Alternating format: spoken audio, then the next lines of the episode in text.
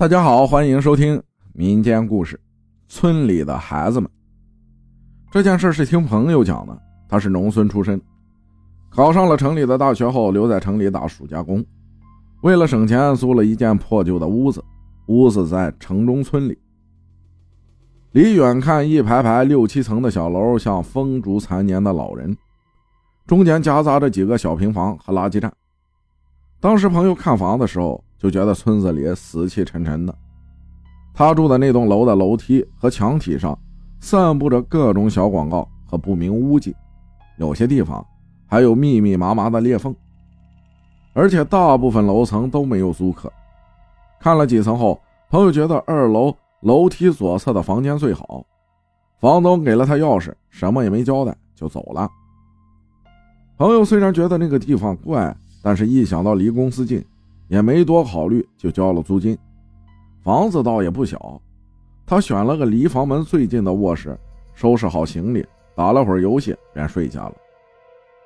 夜里梦到四个小孩趴在他床边，好奇地打量他，时不时一同慢小声嘀咕几句。经过好一会讨论，一个较大的孩子才小心翼翼地说：“哥哥，可以给我们玩玩你包里的球球吗？”朋友愣了一下，才想起来包里的确带了一个篮球，便答应了他们的请求。孩子们道了谢，嘻嘻哈哈的拿着球跑了。第二天，朋友醒来忘了这个梦，洗漱完毕，吃了点东西，就去公司了。晚上七点多，天色有些昏暗，朋友刚走进楼梯口，便听到了小孩子的欢笑声，像是从负一楼传来的。他好奇地向下张望，那笑声戛然而止，入眼的是一片漆黑。朋友累了一天，也懒得下去一探究竟，便上楼关了门。朋友洗漱完躺下没多久，就又梦到那群小孩。年纪较大的孩子介绍说自己叫小泉，他们中唯一的女孩叫小雅，另外两个分别叫小广和小乐。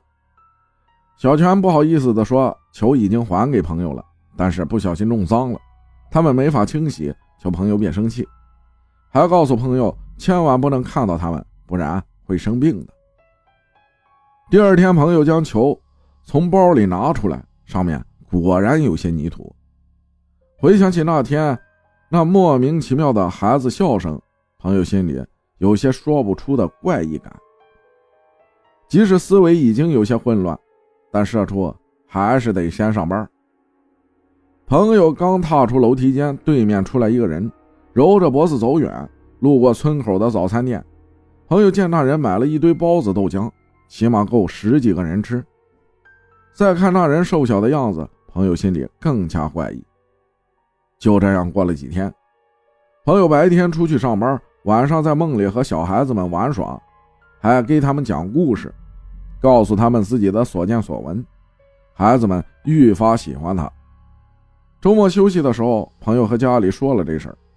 他奶奶呢比较迷信，说他从小就体质差，指不定遇到脏东西了。朋友挂过电话，回想起那个男人，怀疑那人囚禁并虐杀孩子，那四个孩子可能已经遭了毒手。朋友越想越觉得有道理，可他只是一个大学生，拿不准到底要不要报警，便去找房东旁敲侧击打听这件事儿。没想到，房东叹了口气，说了一件十几年前的事儿。那年来了一对夫妻，带着孩子租房，租的正是朋友楼下的那一间房。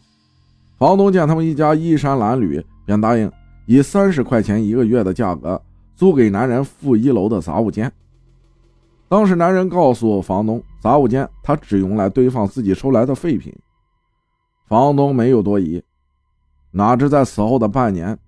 那个杂物间关过十几个被这对畜生诱拐来的孩子，有四个孩子死在了里面，六七个被卖到全国各地，连他们的孩子都不是亲生的，而是被他们拐来帮助引诱其他孩子的低能儿。为了防止他乱说话，他们还割掉了他的舌头。租客们时常反映楼里莫名有小孩的哭声。孩子的尸体被他们装在麻袋里，和废品一起放到车上，拉到河边沉尸。路上碰到邻居，他们还会聊聊家长里短；听到孩子被夸乖巧听话，还会笑容满面。听到这里，朋友连骂三声畜生。后来他们被警察抓获，据他们交代，被引诱的孩子上钩后会被带到隐蔽的地方迷晕，装进麻袋里，再和废品一起扔在车上拉回家，从来没有人怀疑过。